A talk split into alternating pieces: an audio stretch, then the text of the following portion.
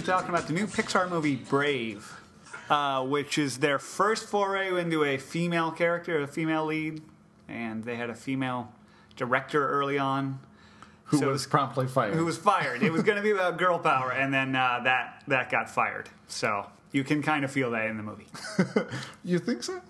Uh, I mean, granted, she does save save the kingdom through the power of sewing. So Right, there is that. it does feel like this movie is a little bit like 20 years too late. There is still sexism in the world, but it's not the kind of like I'm going to force you to marry someone and you can't have Oh, a you- job kind of sexism. You realize this was not supposed to be set in modern day. They were No, trying for. Uh, understand that the setting it was it was older But I'm times they were in. it's supposed to be for children, and it's supposed to tell little girls they can do whatever they want or whatever. Right. And uh, I don't think that the kinds of limitations that they're implying in this film are the, that's not how the glass ceiling works anymore.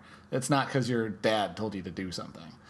It, it might be for about you know twelve year olds and under. so they, they might think the, The animated. 12, the 12 year old should listen to their Yeah, dad. that's I mean, true.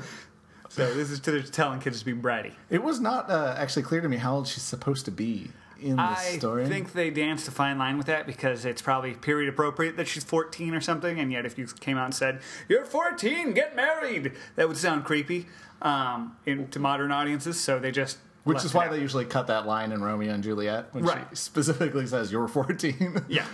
So they, they avoided the issue, but I'm going with 14. They also kept saying betrothed and not married, and I was Right. like, are they going to have like a four-year engagement or something like that? Yeah. Overall, the movie felt less inspired than any other Pixar movie I've seen. Well, now hang on. Cars 2 did just come out last year, which set the bar extremely low, and so I feel like Brave is at least sort of uh, coming out out of that hole that they dug for themselves on the last one. It didn't seem like a, a horrible money grab um, like Cars 2, and uh, Cars 2 also sort of had the problem of completely disregarding everything from the first car. Small town America. Yeah, take life slowly, and then let's travel across the world and shoot rockets out of our. International race. Fast as you can go. Um, So Brave was not the the word the terrible pandering and product placement and, and toys that Cars Two was. I mean, Toy Story was great as much as that was like an advertisement for toys, uh, all three of them. But Cars Two was just the worst. Uh, like it was uh, every other Pixar movie sort of has varying degrees of good or bad. Like I don't really remember Bugs Life. I don't think it was that great, but it wasn't bad. And like Yeah. Ratatouille, same thing. Was sort of like there was Yeah. good parts. that's true. Uh, but and then there are movies that are brilliant, like Finding Nemo and The Incredibles. And Brave is sort of in the lower tier of it's not good for a Pixar movie, but compared to uh, DreamWorks. Madagascar three, Yeah. it's much better. It is better than that. It just to me felt like how to train your tangled dragon daughter. Uh, I actually liked both of those movies, and I think I liked them better than this. I think I like them better than this too because they did that first, and they were interesting enough takes and had some more comedy, both of them, than this one did. Um, This one had comedy, but it didn't seem like it was part Funny? of the movie. it was not terribly funny, no. But it also seemed like you said, like it was crammed in later after the boys took over Yeah. from the woman director, and we're like, let's have bears with snot coming out of their nose. That'll, that'll be awesome, right? It, it kind of was. Uh, now, uh, yeah, the three brothers were the comic relief, and it kind of struck a chord of. It felt like an '80s Disney movie. Yeah, the kind that we gonna- grew up with and kind of hated. Well, that's the thing is that, and also the scene with the witch and the crow. The crow has like three lines, and I'm like, is this meant to be like an Iago kind of you know comic relief bird? And he was not funny at all. He was also it was voiced by one of the writers of the movie, Oh, and I was like, I thought it was Gilbert Gottfried. He had that no, it, voice. it, and yet there was nothing funny in those scenes, and I was like, you're adding the the trope of the you know this cliched character, and yet it's supposed to be a comic relief, and there's nothing funny here. yeah. Uh, like even the witch was like, "Oh, I have a magic broom." And that, why would that be funny? Like she hits the crow with it, and you're like, "I think that thing is dead." Even if I were a kid, The I'd be, crow, it looked like it was in pieces. Yeah. I was like, "There's nothing really funny about this." It almost comes across as like Shrek Three, where he goes to visit the Merlin or whatever, and it's just a confused kind of mess. of a scene. I don't think I even got past Shrek 2. It, you didn't have to. Uh, so at least Shrek had like sight gags and like OJ Simpson references. They had like, yeah, they had a cops version where like the cat is on a white horse and running, and they have an aerial shot, and they're like, he's fleeing on a white Bronco, and they have Oh, it's an actual Bronco horse? yes, Ah. and so like little gags like that. You're like, ha ha, I remember that reference. Yeah. this ha- had none of those. The DreamWorks doesn't seem to know the difference between a reference and a joke. Right, and yet. Uh, it worked for that one because that's their style. This felt like it just didn't have a whole lot. I think part of the inspiration for what how this movie got started, the pitch was, look at this awesome algorithm I just made for making hair look cool. like, write me a story around that hair something. I don't know. you know they're making Tangled over. Shut up and make me a script. Ours looks better. It did look better than the hair Yeah, that's entangled, but it, it felt like the technology motivated this being made. Any Pixar movie, you can always tell what's the thing they just invented, like the water in Finding Nemo or the uh, Or- the cloth in in the Incredibles. Like, there's a lot of stuff where you're like, wow, they put a lot of work into Yeah, that like, particular thing. Let's show off their costumes for 20 minutes because we just have this, you know, groundbreaking technology. So this felt like that for hair, which was amazing. They have just shots looking through her hair with different parts in focus. The weird thing is, as great as the hair looked, she's still sort of a cartoony shape, which is fine. But then there's this super realistic hair Yeah. around her, and I was like, that's a strange way to deal with that. With the Incredibles, like their skin is a little rubbery doll, but their hair is also like plasticky, and you're Yeah. like, yeah, they're like a plasticky people. Yeah. And this, you're like, why does that plastic person have a human's hair? Who did she kill Yeah. and weave a wig out of? So uh, we've sort of bounced around a lot, but if uh, if our listeners haven't seen the movie, because it is a kids movie, and some people are afraid to go see kids cartoons. Uh, we two grown men went and saw it. yeah, I think Pixar is usually a good uh, excuse I, I actually think most of their movies, uh, The Incredibles in particular, are good movies by any standard. Yeah, Up and uh, Monsters Inc. fall in that too. Where I mean, just Up was an amazing Yeah. amount of storytelling um, done through very unique or interesting means, like the whole opening where there's eight minutes or whatever of nearly no lines. And the main character certainly doesn't have any lines. Yeah. I have a serious problem with Monsters Inc. though. Uh, there's a giant hole in that they're terrified that this kid is going to give them some sort of disease, right? Right. But then they spend the whole movie with her and they don't get any sort of kid disease. Right. So clearly this has been made up, Yes.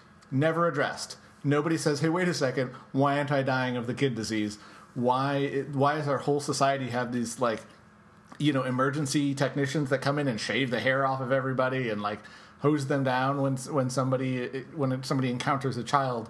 Like why does everybody believe this? I thought it was propagated by the uh, power company evil guys. Why would he do that? For control. I what don't does know. it what does it gain him and also why doesn't that uh, that theory which seems to make sense why doesn't that appear in the film at any point especially because it's, it's central to the relationship between the main characters they needed something to overcome.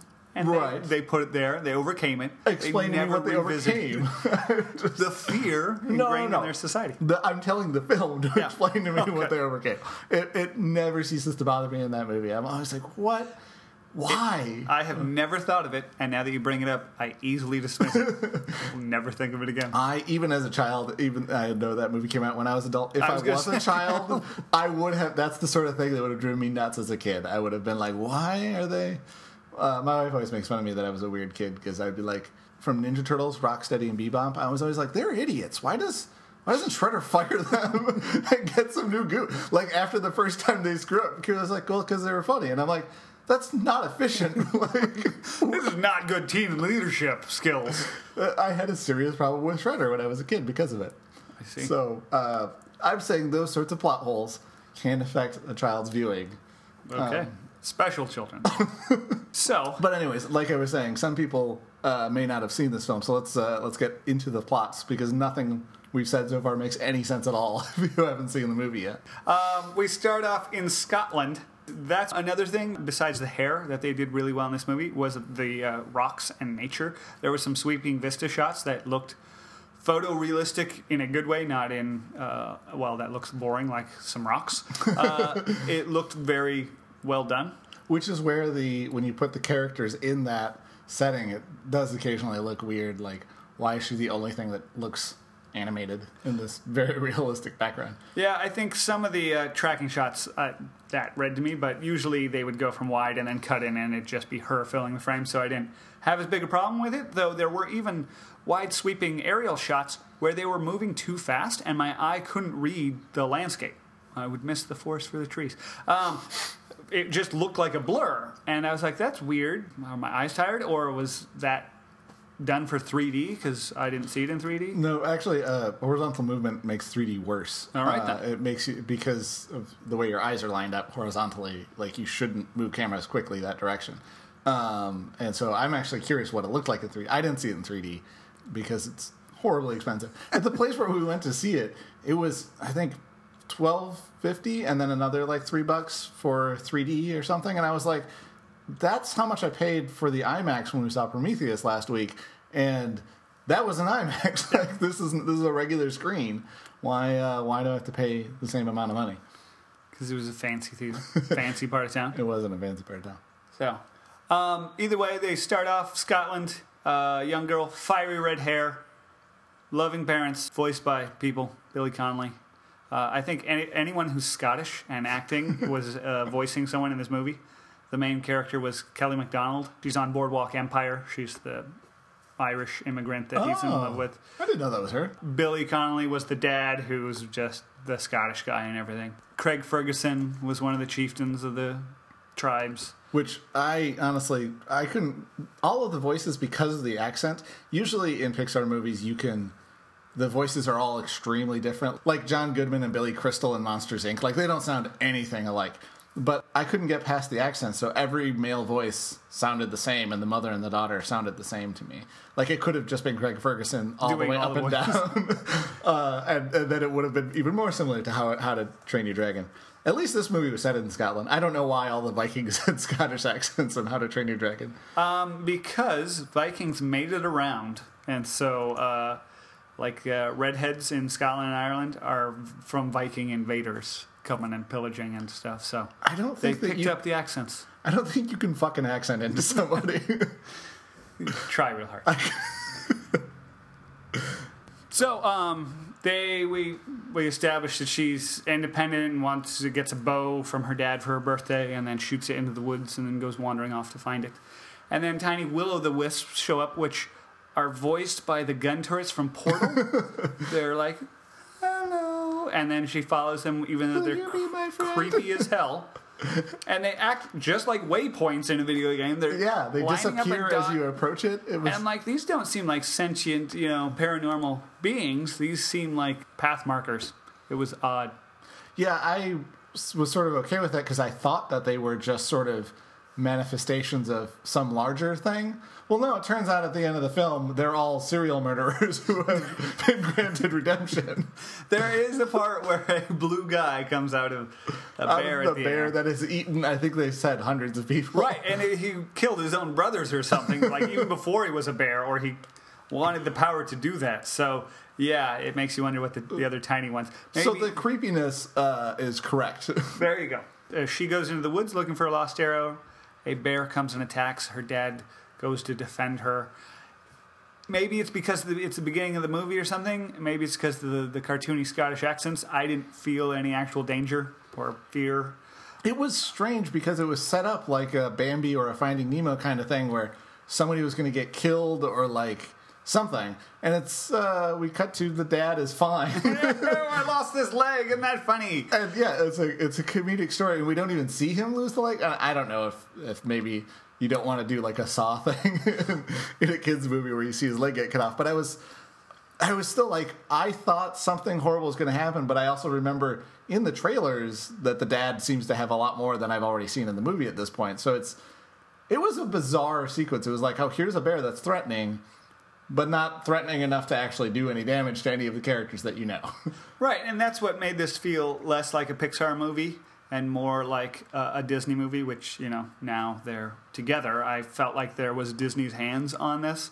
Whereas Pixar, in The Incredibles, I thought some of them might die. Like the kids are being shot at, you know, in the jungle and everything, and they're they're prepping them, you know, the mom's telling them, people are going to come here and try and kill you. And I remember watching that going, wow, that's pretty heavy. Or when uh, Mr. Incredible is trapped, you know, and the bad guy blows up the plane with his family. Like you feel gut wrenching, you know, emotion coming from him. Yeah, because you're not sure if they're alive at that yeah, point. and I believed it at that point and felt for him. And in this one, there was never anything even hinting at that level of uh, drama. Getting ahead of ourselves, I did feel like at a certain point when the dad was coming at the mom, when the mom was turned into a bear, spoiler alert, there was certain points where I was like, are they gonna like, is he gonna cut off her head and she's gonna turn into a person? There's just gonna be the lady head floating Yeah. there.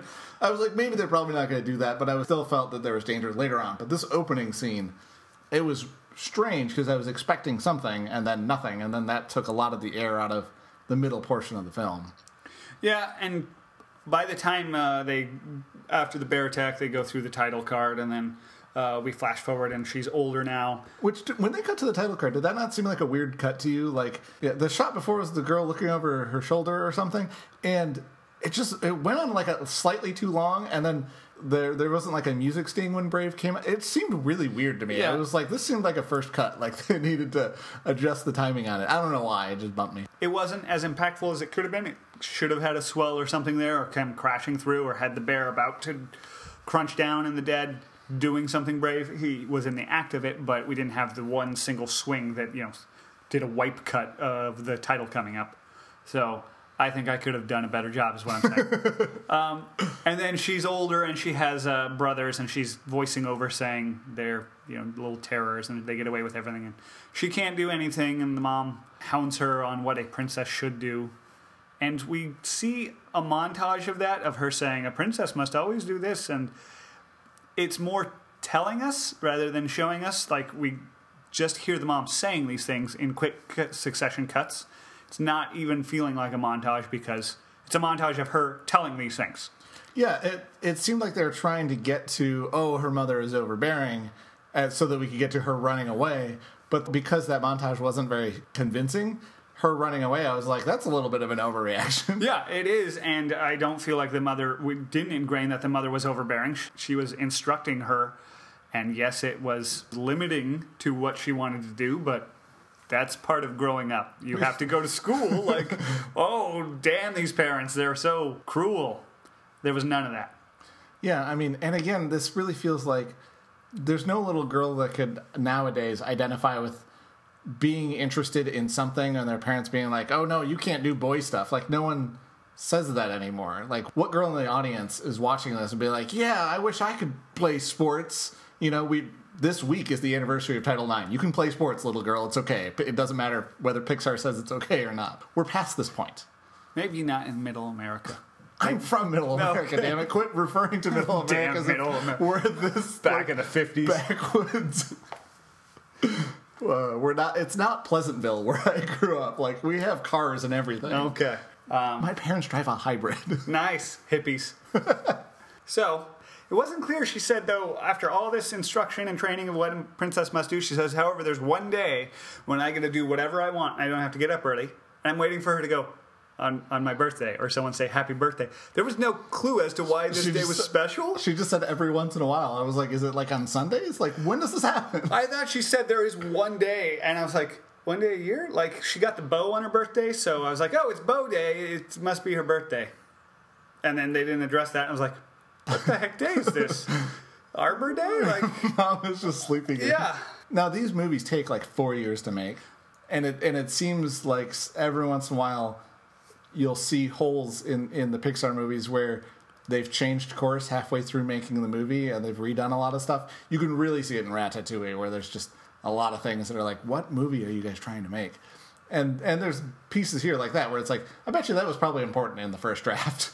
And they just sort of left it in. For instance, like apparently the whole movie took place in winter and, and everything was covered in snow originally. Ah. And now I think there's like one scene, maybe. There was, yeah, like and then- one shot where they're going up to the old fallen castle and there's maybe snow on the ground. and then like the credits have like snowflakes falling down. Apparently they did the credits before they Nice. they redid the movie, but the I original literally was wondering why are there Celtic snowflakes falling through the credits, and there was one shot maybe with snow. Yeah, the, the original director, she uh, she had snow everywhere, and then when she was replaced, they're like, no snow, uh, snow's for girls. I don't really know what their uh, thought process was there. You can feel small shifts like that one where you're like, did they animate that scene and then go, you know what, that's out. Let's just leave that in. We don't want to redraw everything. Apparently, it takes like weeks just to render a scene. You know, after you, you've animated everything and put all the textures in, and then you're like, okay, we're going to make it final. And then you look at it, and you're like, eh, let's just leave. it. just don't have time. Four years sounds like a lot of time, but when you're moving one pixel at a time every day like that, it four years is not a lot of time, even with the hundreds of people that are working on these movies. Getting back into the story, she rides off, and then some pop song from the Disney Channel comes up on the radio. it was really out of place. I was hoping for it when it opened. We had a few bagpipes, and I was like, oh, good. I like the bagpipes, by the way. Just uh, uh, to let you know, I took bagpipe lessons in high school. The only time you're allowed to play bagpipes is at a funeral playing Amazing Grace. and that is the most depressing song in the It- world. it is. Um, so either way, I was like, oh, good. We'll get some like quality bagpipe or just Scottish music. Uh, no, they just start in with this Celtic womany, breathy pop song that maybe has hints of Scottishness to it. But it just sounded like Melissa Etheridge being like, "Hey, I'm gonna do. They wanted me to do an animated movie now. Uh, you know, whatever." It felt like Elton John's music from Tarzan, just with a woman singing it. yeah, it did. It did not feel like uh, sort of the opposite of that is in Toy Story. There's one song, and it's after like it's an hour into the movie.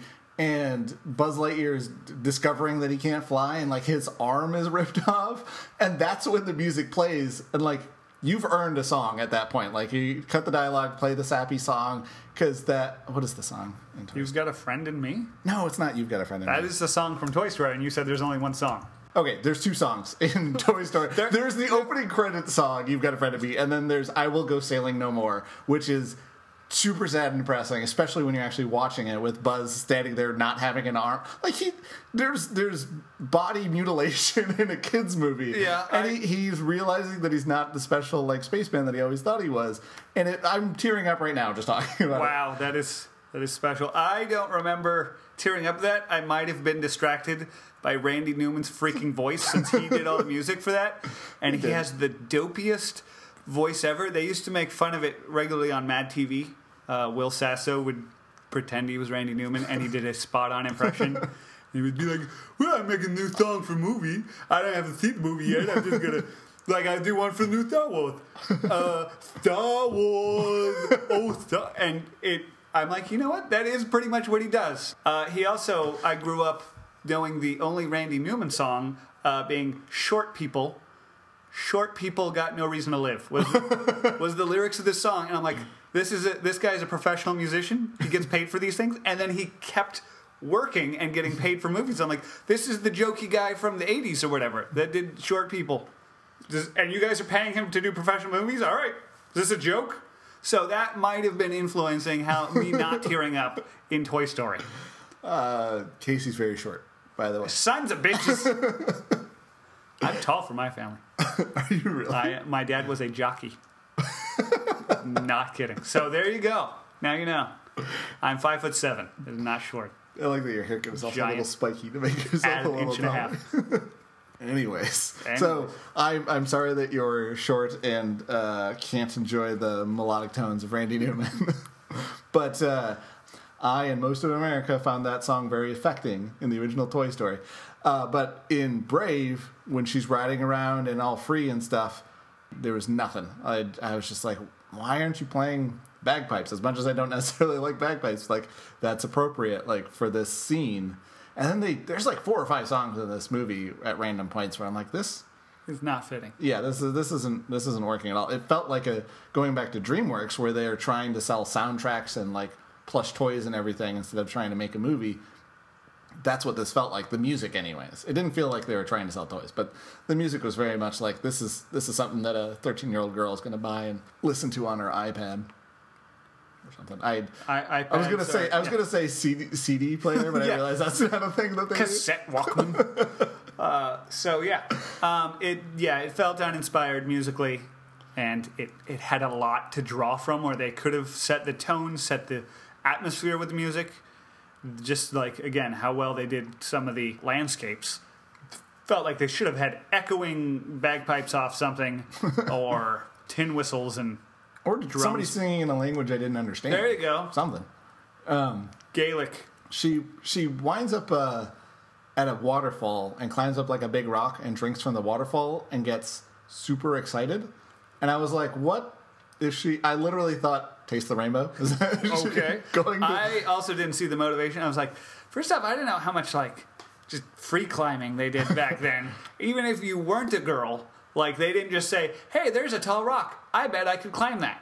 Because I felt like it was much more utilitarian back then. Like if there were food up there and you were hunting or something, I guess she's royalty, so it's not like she's out scavenging or anything. But people felt like they were more goal oriented back then rather than just, you know what? I want a hobby. I'm going to kill some time. Let's go rock climbing. It's like, no, we have to do that to survive. What's this hobby thing you speak of? So, I, and also she wasn't like she was. This was her like day out. I'm going to do crazy things. She was still wearing a dress at that point. Like if you knew you were going to be climbing up a rock, like couldn't you have done something other than wear that dress? Because I'm pretty sure you're going to fall and kill yourself. I said how it didn't feel like there was danger. And that part, I'm like, you would fall and die. um, and in terms of dresses, did you want her to put on pants or something like that? Yeah, can't they? No, Pantaloons not, or something? Like uh, twelve hundred or something. Well, I don't Even know. the men were wearing dresses then. the only women that I saw in this movie were the was the girl and her mom and a couple of maids, and I was like, "There's no women in this story." I'm pretty sure this movie does not pass the Bechdel test. Like, I don't know if they ever at any point are talking about anything other than marrying some guy. Again, it's you sort of feel the lack of the the woman director being fired. You're like, did anybody notice that this woman, this movie about the female heroine is dominated by men? So again, my point is, I didn't see any other women characters to judge whether women could wear pants at this point. I'm going to go ahead and tell you they couldn't. Okay, maybe she could do a shorter skirt or blue. Uh, I was going to say bloomers, which are named for someone I think from the 20s, so they probably didn't have them. Um, yeah. So either way, climbing was weird. It was weird why she was so excited. She later says, "Oh, I drank from the magic firefalls that are supposed to be the kings." You know, are the only ones crazy enough to climb them. yeah, I mean, like, uh, thanks for giving us your motivation after we see Yeah. the scene. Like, it's just Speaking Arthur it- walks up and pulls a sword out of a stone. Oh, this is a legend. By the way, that was really important. Uh, I mean, it, if you're wondering why everyone thought that was cool, let me speak it to you instead of showing. Uh, so, just random small things. Then the dad was being cartoony, as Billy Connolly is wont to do. Fine, but again, didn't feel like Pixar level. It felt just like the dad in How to Train Your Dragon. It was sort of similar, uh, although I thought Billy Connolly carried it off. But his animators went a little nuts with the facial expressions, the, the just the way that he was a little big and then he would freeze in position, and I was like, that's a little more cartoony than some of the rest of the movie seems like. Like he's not even you know the physical properties that would come with his bulk. Right, exactly. There, there was some strange animation in a, in a few different points where I was like, that doesn't fit everything else. Like when the bear was bouncing off of walls and stuff, Yeah. I was like, this seems like a, a weird 70s Warner Brothers cartoon. There was a lot of even with the uh, the brothers them performing superhuman feats to get snacks and things. I was like, you know what? In Incredibles, they had superpowers, so sure, you can zip around and stuff. These kids, they just really like snacks, so they're behaving like Yogi Bear. Again, for a bear reference to throw in there, but it's like, oh well, he really wants that picnic basket, or you know, something to where it rules no longer apply. So it did vary wildly between physical reality and then just cartooniness. Then the subject of her betrothal comes up and she reacts badly. The, the way it comes up is that the maid comes down with these letters from the other tribes and is like, hey, look, everybody said yes. And I'm like, you'd think if nobody had brought it up to the daughter at this point, they'd be like, hey, maid, don't show up with the with these important letters until we bring up this subject a little more, uh, you know, smoothly than this. Well, they also then go, uh, it's time for your dad to tell you something. And he goes, well, uh, oh, stammer, and then, well, wife. And then uh, she says, you have to get married. And she's like, what? And I'm like, this is the first time they've ever told her about this? She doesn't know the tradition in her own country of this happening? Like, she's completely oblivious, and they never broached the subject. And then the dad's just like, yeah, why? And he reverses direction, like, oh, he's she's got him wrapped around his finger and stuff like that. But it was a little too quick to the point where the character just seemed ridiculous. And how could he be the king of anything if he can't even? He did seem a little ridiculous. He's how are you going to rule if he can't even tell his daughter something? And then there's the on the mother's side in terms of communicating this with the daughter. This happened to her. Like she was married off at a young age to some guy, and this guy, as much of a goofball as he is, he's the king. He's a strong leader. He clearly loves her and takes care of her and everything. Like this whole getting married to someone you've never met before at age 14 seemed to work out for her. Yeah, it has a perfect track record. She never brings that up as a justification. Yeah, you. I mean, and like clearly it wouldn't have a perfect track record, but the a mother would relate. Hey, it it can work out in the end. Like that would be something you would say.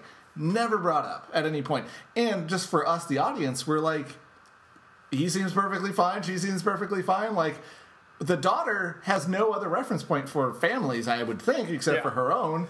She should be excited to get married to whoever. Or why would she think that someone's allowed to choose their own suitor? if Also, the only example she has is of this arranged marriage setup. I doubt she knows what the, the nanny maid lady. I don't know what that lady's position was, Right.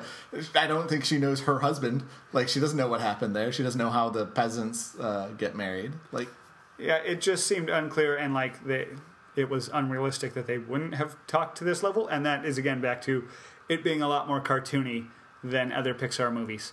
Even like cars and things, you're like they, their interpersonal relationships seem closer to humans than what these people are doing. yeah, the for the original cars, not the second cars. Okay. but uh, I, I feel like a lot of this stuff uh, seems rushed because there was the open the opening scene we already discussed with the they're having a picnic and then the bear attacks and then it cuts to the title. That whole sequence doesn't seem to matter. Like It sets up the bear and, and gives the joke of the dad telling his story of how he lost his leg, and the leg comes up a number of times. And it could have, but you could have just had him telling the story and not actually seen it. And then when the bear does show up later on in the movie, it would be a surprise. Like I think they just wanted an action scene at the beginning, um, but it felt like everything else was sort of compressed in order because a movie, a kids movie, has to be ninety minutes. Like you can't spend. Yeah, too much I was time. amazed at this being so short. I guess I don't watch as many kids' movies to realize that it's going to be 90 minutes, but I was like, this was under two hours. What the hell? I, I think The Incredibles is the only one that comes close to two hours. I think Oh, okay. of the of the Pixar movies. Usually it's like ninety minutes, hundred minutes, like tops. Okay. Um, then this was on track with that. I thought it was a sign that they had gutted more that they didn't like about her story, the original Oh, director's story. Or, It's certainly possible because again, the incredible. It's not like they have a rule against two hours, Right. But uh, I think Cars might have been two hours too. But yeah, I mean, it's certainly possible that they cut some things out. they have to believe in what's there. Right. Uh, and then uh, also about that scene, I was actually a little confused because the dad's telling the story of this bear attacking. There was a stuffed bear behind him. And I was like, oh, good, he got that bear. and then they're just like, oh, yeah. And then they reference it still being out there. I'm like, what? He's like, oh, I'll take revenge for it having my leg. And I'm like, there's a bear behind you. Does this happen a lot? like, and well, then later on, we see there's like many, many bears. uh, actually, yeah, and then I was confused by that because I'm like, I did not know that bears were a big thing in Scotland, and I'm pretty sure that if they were, like one of the kings that took over, William of Orange or someone in like the 1700s, had them all executed. Because of that, bears and like wolves are now extinct on the island of England slash Scotland. Maybe they existed back then, and that's when this was set, and it's part of the the history. But just thinking about it, modern days, I go, they have bears there. Like I think of bears as the American Southwest or you know wilderness grizzlies. It didn't seem to tie in in any way like this bagpipes do. Like I don't asso- associate bears with Scotland at all. Yeah, Like uh, and yet their heraldry and the clan's logo was uh, bears, and I was like, huh, they were big enough that they said this is our thing.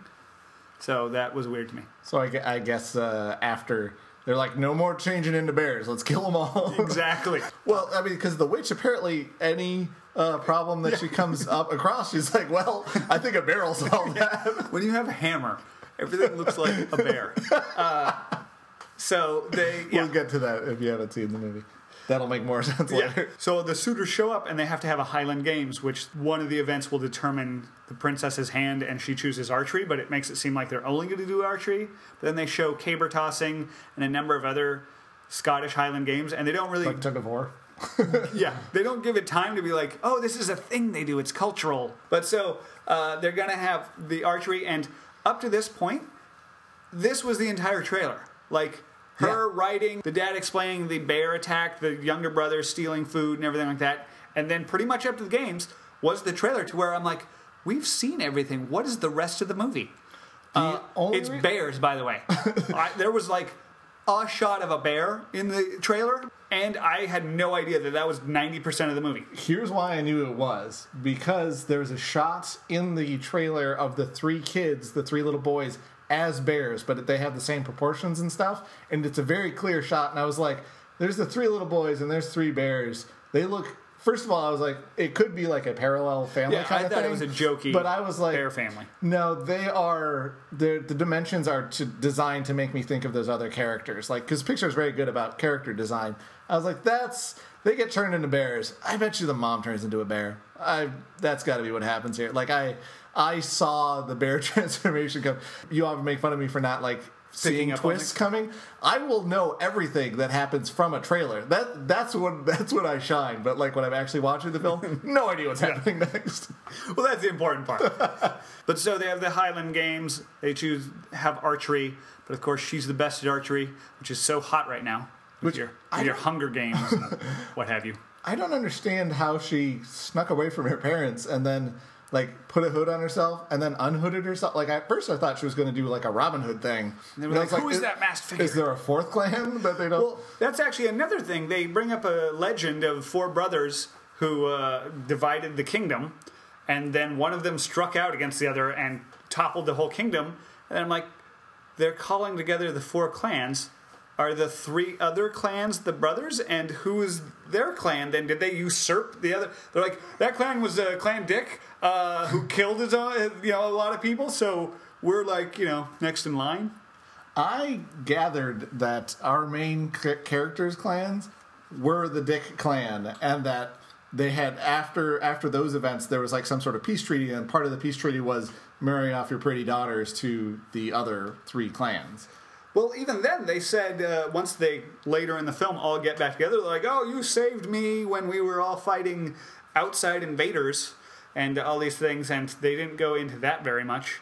Yeah. That Apparently, there was a war we missed. yeah, I was like, "Is this the British or Vikings?" You know, those people plagued a lot of the Isles.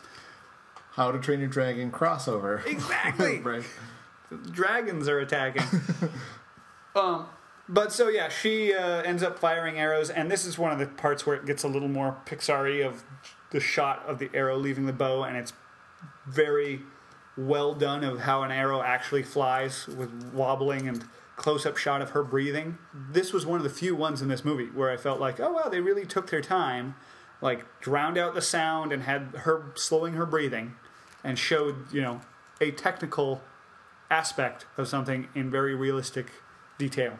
So then the mother blows up at Merida because she's insulted the other clans and they'll start a war and she says she's selfish and doesn't know what's going on. And then there's a scene where she uh, Merida slashes a tapestry that her mother's been knitting and uh, the mother throws her bow in the fire.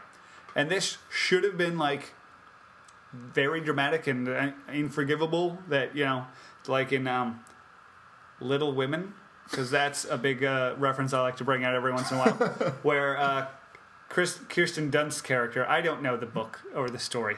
There's one named Jo, I think. So, uh, I think Kirsten, you're thinking of the facts of life. yeah, there we go. So then, yeah, there's this the scene where Kirsten Dunst's character throws this play that Winona Ryder has been working on. For she writes plays, they're ridiculous, but she's been working on them for years. And uh, the younger daughter, the younger sister, gets mad at her and throws it in the fire, just because she's a petulant child and she's mad that she didn't get taken the night out or whatever that the older girl got to go on. But it's a big overreach because this is her prized possession, and she destroyed it, and then she's very upset, like at her, and the younger girl is very sad for doing it, and she realizes that she did something almost unforgivable. So this should have felt like that, where Merida slashed the tapestry right through the hand where her mother and her were holding, and then the mother reacted in an equally overreach fashion of burning her bow that she's had since she was a child and carved into and everything like that. And yet it doesn't have the time to breathe. It doesn't impact that way. The mother realizes, oh, what have I done? And gets it out of the fire. Which I didn't understand at all. I was like, it's a nice bow, I guess, but don't you have a lot of bows? Like, Right. Isn't that a thing that Your you, you- royals have another one made. And she pulls it out, like rescues it, never comes back. It's not like she gives it back to her at some point as like a reward. Or, She has a bow later. She's shooting the bear full of arrows. Is that the same bow? Or she's like, oh no, I got plenty of those. that was not unforgivable because that was one of my many bows. you uh, thought that was as bad as me cutting your tapestry? You, The tapestry, you, you have- really, if you want to punish me, you need to go more than that. Yeah. So it wasn't clear, and that should have had the weight. Or if you saw a girl with a pearl earring, Scarlett Johansson's character's dad was a tile maker. She has to go work as a maid because he's been blinded in an accident, and he made a tile for her of her and her brother holding hands. And uh, her brother has since left and like ran away, and their family has dissolved, and she's living with these people that she doesn't know who kind of abuse her a little bit. And the young girl. They read a lot into that painting that I did not. the young girl gets mad at her and goes downstairs and breaks the tile and she breaks it between the two the brother and sister holding hand and it was like her prized possession and the girl's mad because she, she spanked her or whatever she was a maid and that and so and it's like this gut shattering thing of like that was her prized possession and this child did the cruelest thing she could and this scene should have had that level of weight and it didn't Yeah, I I didn't feel it, especially on the mother's end. On cutting the tapestry, I sort of. I, I wasn't clear to me that this was a special thing. I thought the mother was just sort of like, this is a thing that I do. Like, she's just sort of spending time. And I, like, I didn't know it was an important tapestry. Yeah, I guess it, they didn't really tell us that. I maybe projected that uh, because the movie brings it up. Oh, yeah, yeah. No, I'm saying you're you're right. And, and the reason I didn't feel it is because they didn't explain to us that. that that was important. Right. Like, it's not like she. You know, in the scene when she was a, when Merida was a little girl, we don't see the mother starting that tapestry, Yeah. or something like, and she's been working on it for ten years. Like, there's no, it's, it's just sort of, There, Yeah. one scene earlier, and then she cuts it. and she cuts it like right between the mother and, and the daughter holding hands, but like, I don't, you know, I mean, what else are you gonna cut? yeah. Well, we never see Merida feel sorry for that, except for at the end, and it's like, really, that's all you had to do to reverse it. She should have like ran away into the forest and then felt really bad for what she had done. Yeah, she doesn't feel she does. Well, I think that actually, I think that was intentional though. I think that was part of her journey because she kept saying when the mother was a bear, she was like, "It's totally the witch's fault. I didn't, you know." Right. Um, and, and granted, you know, you should know that there's the bear witch. she has a thing full of uh, carved bears.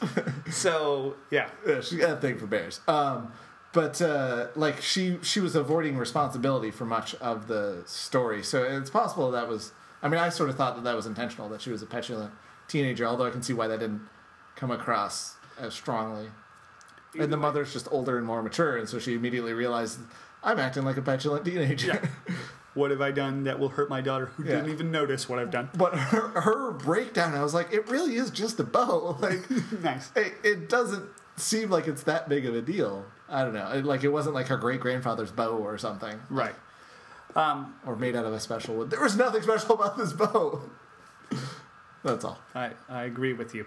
Uh, either way, it drives her into the woods where um, she ultimately meets a witch The thing for bears. Well, like we said, uh, well, first she goes into this Stonehenge Yeah. circle, uh, and and the horse won't go into it. But later on, like bears and shit run around in it, and dogs. uh, So I don't know why the horse was afraid of it. Horses have what's called a horse sense, so it's smart. I think think it was a little odd that the horse won't go into it, and it's like, oh, and she's like, come on, and the path that it's lining up and leading to, the horse just walks around the circle and goes down it. I'm like. If it's like an enchanted path to a witch's house that's only going to appear, you know, once in a while, shouldn't you have to go through the circle? but either way, the the will o' the wisps light up as waypoints, and she follows that. I'm I'm sort of curious what it would look like in 3D. I don't know if those things were floating out of the screen or not. It would have probably bothered me if they were. Well, I was going to say they would probably look cool, but again, they had a like creepy portal uh, video game sound effect to them, so that distracted me. Will you be my friend? Yeah, and then they looked less spiritual or paranormal, like they're oh they're ghosts, and a little more like technological, especially the spacing on them where they lined up and disappeared. Again, video games keep coming up, but they were perfectly evenly spaced to draw a line, and I'm like that's not really feeling metaphysical or spiritual. I don't think they would draw in straight lines perfectly the same height off the ground. Yeah, I don't know why it wasn't just the one that like ran away and Yeah. she had to follow it. And by the way, by the third one, I would be like, no, I'm not. I'm not going to go try and like chase you because you're just going to disappear when I get there. I, I know what's going on.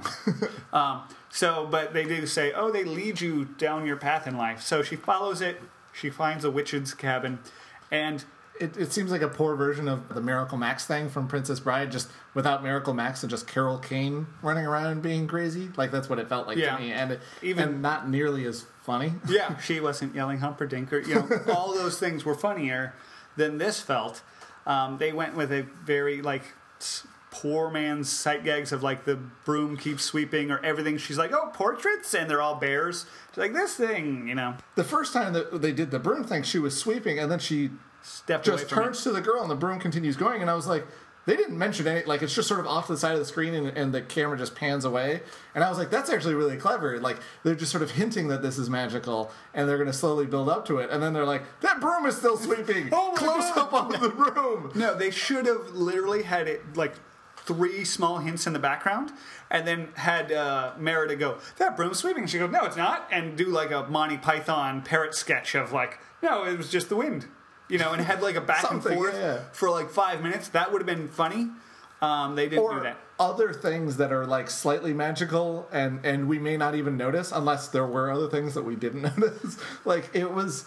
It was strange that like it, it was so clever for a second, and then they, they didn't trust that we were paying attention.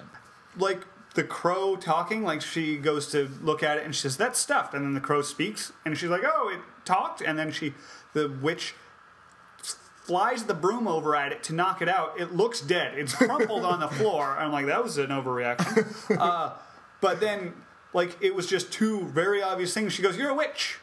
And uh, the, the end of the pretense that could have been much funnier. Yeah. And then she just does wood carving jokes and sight gags. And then, which is a strange sort of DreamWorksy, except that the lighting and uh, the detail in it really felt like Pixar, but it was like the they they got some writers from DreamWorks to like write some funny stuff, and then we'll do our Pixar like visual magic to it, but not the like energy that goes into making it funny. Well, and then after that, she reveals she's a witch and steps outside, and, or she tries to buy a spell off her, buys all the woodworking and a spell. They step outside and then step in, and it's now the witch's coven, and she's got a cauldron and everything like that. And the crow maybe says like two lines, and I was like, this crow should be a comic relief. It should be Iago from Aladdin or anything that we've come to know animal sidekicks as, and there, he didn't say a single funny thing. And actually looking at the voice it was one of the writers was voicing the crow which they often do because they develop the character over years and they're even just temping the voice and then by the end they're like we can't imagine anyone else but you. He had the least specific voice in this movie. Yeah. i don't think he was trying for an accent. Sounded like an american guy and i don't know why it was there the 'Cause they, didn't character wanna, they ran out of Scottish people. yeah, the, the, the character or the voice, you know. So it just was uninspired. And this is the part that always sort of drives me nuts is that the girl says, I want to change my mother in order to change my fate. You're talking with a witch here. Skip a step. Change my fate, please. Well, no, don't even do that. Spell out specifics. You're making a contract here. Hey, change my fate. Okay, you're now a slave who's been abducted. Like for the better would be a good thing to add here. Just as an overriding, you know, like that's still too vague in my opinion. I would say. I would like to not have to get married to one of those people from the other clans and instead be able to choose for myself when I get married if I choose to at all. Make that into a spell. like, how are these people so stupid? Of It's like hey, no one's something. ever heard of the monkey's paw. I don't think they had at this point. so, y- yes, probably not. there but- was trade with the Middle East. Then the story worked its way around. Oh yeah, all the time. So Scheherazade was Saracens wandered up to the north, I'm sure. Uh, either way, it even for not being savvy to which contract law or the fact that magic has a price, she should have been more specific. Even if she were talking to a, a vagrant she met in the street, like, "Hey, I wish mm, someone could change my mother to change my life." That sounds like murder my mother to me. And then she gets this uh, cake that she's supposed to give her. And I thought, first off, that the, the young kids were stealing uh, all these looking things. I thought they were meat pies or something. They made one reference to haggis earlier. Then they said it was gross. And I'm like, oh? Why would they think it's gross? They grew up with it. I don't know because it really is gross, but still, perspective, they wouldn't know that. But still, it wasn't clear what all these were. And then they're like, oh, it's a cake. And I'm like, they have just cake back then of like leavened sweet bread, I like what I would so. think of as a cake. So I was looking for something a little more like name one other Scottish food that's not deep fried Mars bar. I don't know. uh, but then so she takes it home and she's sneaking in the house and the mom's like, "Oh, I was so worried that something had happened to you." And you think, "Oh, they're going to put it behind her." And she's like going to forgive her mom because she's just concerned with her. And then she mentions marriage one more time and she's like, "Oh, here's this cake." And I'm like, "That is so poisoned." it felt ominous and foreboding and I'm like, "You didn't even know what you asked for. Just change my mother to change my fate." And like change her to dead, change her to a sleeping coma, because that would you'd be like, yay, my fate has changed because now I've got a dead mother. uh, so it was really frightening at this point, and I don't know if, how much it was supposed to be. I think it was supposed to be. I think I, I think we were supposed to know that there was something clearly going to go wrong because the evil witch. Again, I feel like as a child, I would have realized there's a hole in this request that you've made. Right, and yet that makes me feel like the main character is an idiot for not spotting this when every child watching it can. She was a spoiled princess. She was sheltered, and Yeah, she wants to go to war because she doesn't want to get married. That's so she's very selfish. yeah, and that's why I don't like her. And watching a movie with a main character that you don't like is problematic. Sometimes tough, yes. Uh, and as soon as the mother didn't eat it, I was like, "Oh, that's the kid's going to turn into bears too." Good to know. Uh. what did the witch make this out of? That like you can apparently share it with a bunch of people. Like you don't have to eat the whole thing for the spell to work. No, yeah, one drop, and it's like, why did you make a whole cake then? Yeah, Like, just so that other people could accidentally Yeah. turn into bears too. she has a thing for bears, we established. it actually reminded me of uh, Once Upon a Time, the TV show. In the finale, uh, the evil queen makes an apple turnover for Snow White's daughter, and it's like, yes, why don't you have this? It's my famous apple turnover. She's like, okay. She's like, I'll put it in Tupperware for you to take and eat on the road. I'm like, what? You don't want to watch her eat it? Like, just take this time bomb out into public, and hopefully, when it goes off, it's you that it hurts. Just shoot her or watch her eat the turnover your, your, yourself. So, same thing with uh, this cake. Just leave it there, and yeah, whatever, whatever happens. This is the weird thing whenever you have like a magical world and there's like some wise old character that this whole movie could have been part of her plan to change the fate because ultimately the girl did not have to marry one of the guys just cuz like she's able she's now allowed to choose and the guys are all allowed to choose and stuff. So like Good job, witch. yeah, I mean She, she she works in mysterious bear ways, but she gets results. yeah, you can't argue with the results. That's true. Except for the amount of uh, danger that, again, should have been there and wasn't. Like, the I never thought the queen was going to die in the castle when they're looking for her and everything. Not the first time. The second Yeah. time I was a little bit curious. I thought maybe they would run her through and then she would change back and be like, oh no, it's too late. And then, like, Beauty and the Beast or something, she'd swirl up in magic and then be like, oh, she's all better because you learned a valuable lesson. Which kind of happened, but she didn't get petted or stabbed first. I was hoping for the bad. Yeah. no, actually, now that I think about it, that scene where she's talking with the witch about her mother, I guess that technically makes this pass the Bechdel test, but still, only barely. You want to explain to people what the Bechdel The test- The Bechdel test uh, comes from a comic strip called Dykes to Watch Out For, uh, written by Alison Bechdel. Uh, and what it is is basically, in order to to pass the Bechdel test, a movie has to include at least two women, include m- meaning like not just females, but they have names and characters and arcs and Okay. shit. Uh, they have to have a conversation with each other, and not a conversation about a man. And Well, there you go. and so I guess technically that one counts, but even still, it's it's it's all about like marriage and shit. And granted, all of the dudes they're spending all of their time talking about women and marriage and stuff. And bears. So it's true they do occasionally talk about bears. And bears and women are interchangeable in this movie. So, uh, back to the, the storyline. The queen eats like one piece of the cake. It tastes terrible. Uh, and then she instantly feels sick. And still, with the amount of dread I had, I was like, you poisoned her, and she should turn to her and her daughter and say, "You poisoned me. We have one fight, and this is how you react." No, it occurred to me there's another plot hole. Uh, if it tastes so bad, and there's the three boys after the first one takes a bite and starts to feel horrible, uh, why did the other two eat it? I can see them being ravenous and all falling upon it at once, but And and then when you when you mentioned you know we had one little fight and he poisoned me, as the three triplets were running around, I was like, you know when they get older. They're gonna try and kill each other to be king, like because they all came out roughly the same. Like I, I don't know if the birth order thing counts, uh, even when it's uh, when you're all born on the same day. But um, they're gonna murder each other until I- there's only one left. Again, I don't know how much uh, reality or gravitas this movie had because uh, things like that don't come up, or the fact that what are the odds of the mother surviving triplets being born in the 1600s? That's true. So yeah, uh, there's a lot of reality plot holes there. oh, also one, uh, the queen turns into a bear.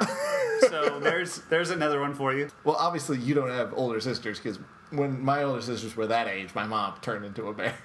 That's just the thing that happens. Nice. So the mother t- now turns into a bear, and there's a lot of uh, goofy stuff where she's like, "Roar, roar, roar, roar," and then the daughter's like, "You should listen to me," and like it's not really clear whether she can understand or not, and then Yeah. they sort of fall eventually into she can't understand.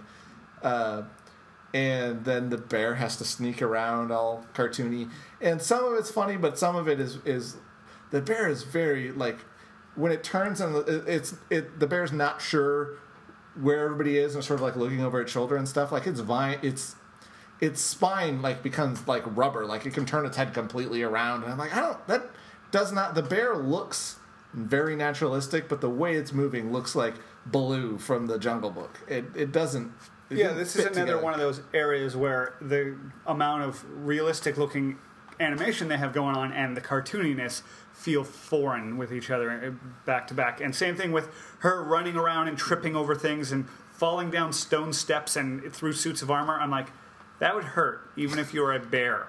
like how real the rocks look, I go, ouch, you just fell down stone steps. Like, and she knocked over they made a point of like she knocked over a dresser and then the daughter sees the knocked over dre- a different knocked over dresser and says that's where the mother is. And i was like is this are they setting up for a third time where like this is going to be a really important plot point later on and i need to remember that she's knocking over dressers? No it doesn't come up again. It's just funny to knock over furniture. Yeah, I didn't think that that It's- happened, and yet, just yeah, anything in a hallway colliding with everything, you're like, oh well, bears sure are uncoordinated.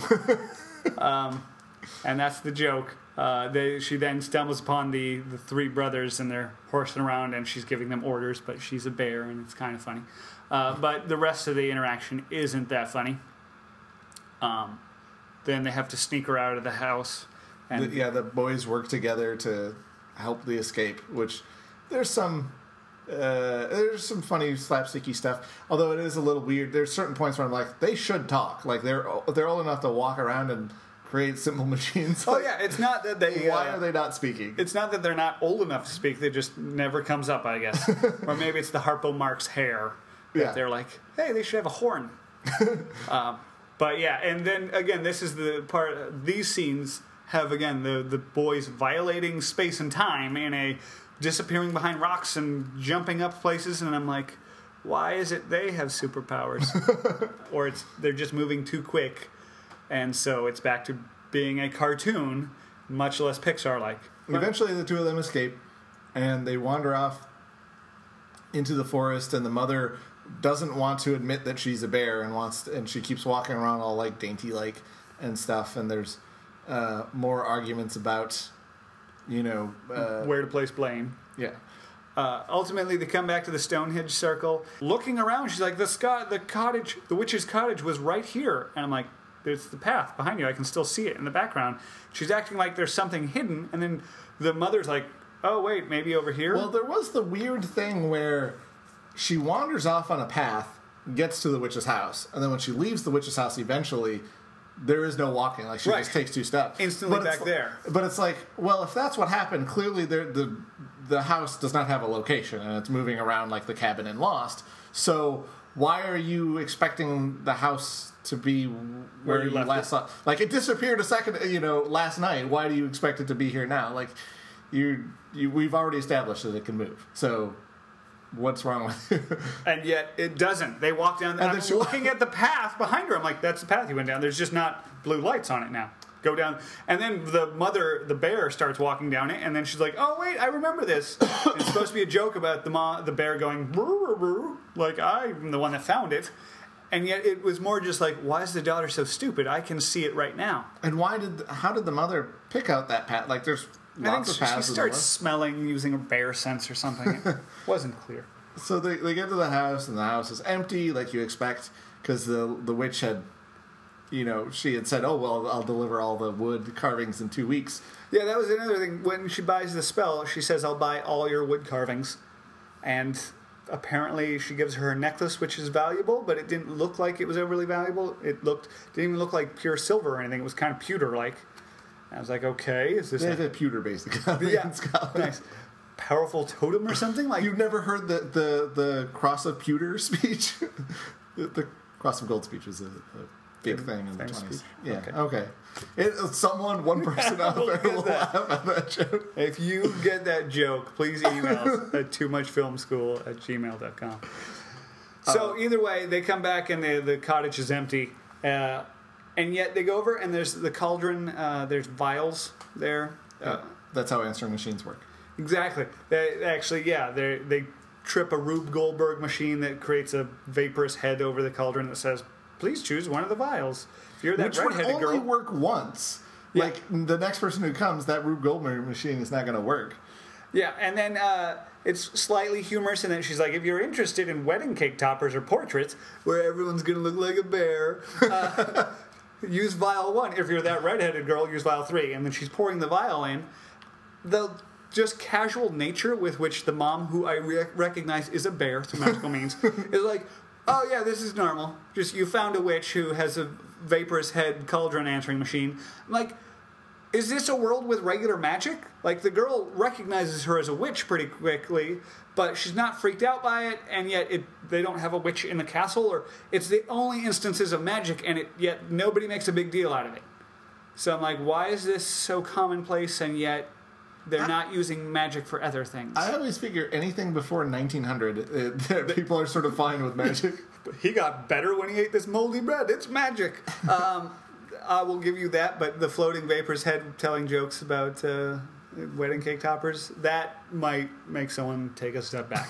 so again, that feels like the incongruity with the cartoony nature of how fast the kids move and things that are superhuman with again some of the photorealistic looking rocks and things like that to where you wonder is this a realistic kind of place with the rules of physical gravity and stuff like that or is this a, a magic land with uh, cartoony characters So the witch lays out the rules that uh, the bear bareness will become permanent after the second sunrise.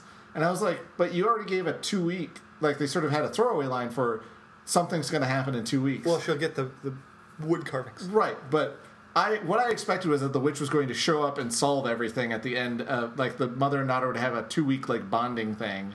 And then the witch would show up and be like, "Oh, you learned your lesson. you're not no a, more bears." not a real bear but no she says i'm at the wicker man f- festival till the spring And I'm like, what? What- was the two week thing then? Why did And Why did you mention that? who's delivering all the woodworking? Like you just took her money and they're skipping down. Like, oh yeah, I'll get back to you uh, with your woodworking. I'm going to this festival since I'm now rich on pewter. Uh, and then the second thing I thought, and I'm like, okay, she went to Springdale or wherever the hell this Wicker Man. Is that more than two She's days gonna- away? Like, go find her and be like, fix this. It did not feel insurmountable to me. Like, oh no, we're at a dead end because I didn't know where she went. It's, She, she's going to go kill Nicolas Cage. Exactly.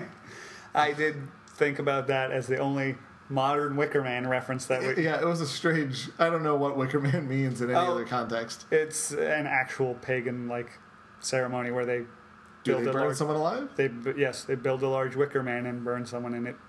Uh, is the theory. I don't know how often it was practiced by druids and things. Same people that built this Stonehenge circle they keep coming through. There's a lot of horror going on off screen in this exactly. movie. that made me think of it too because I'm like, Wicker Man, don't they like that's a human sacrifice thing?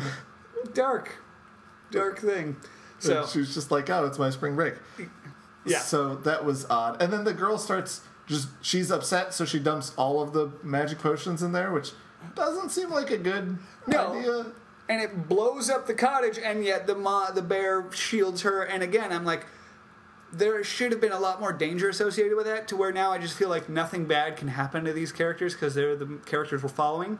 Like again, falling down the stairs, doing all this thing, the dad being attacked by the bear. There's no real bad things that are going to happen in this world.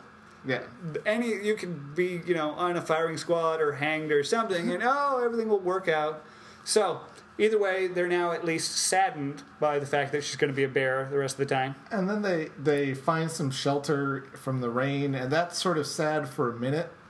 Uh, Although there's some great shots of her hair there, and it's like her with the cloak and sleeping, and uh, I was like, they're really just showing off that hair.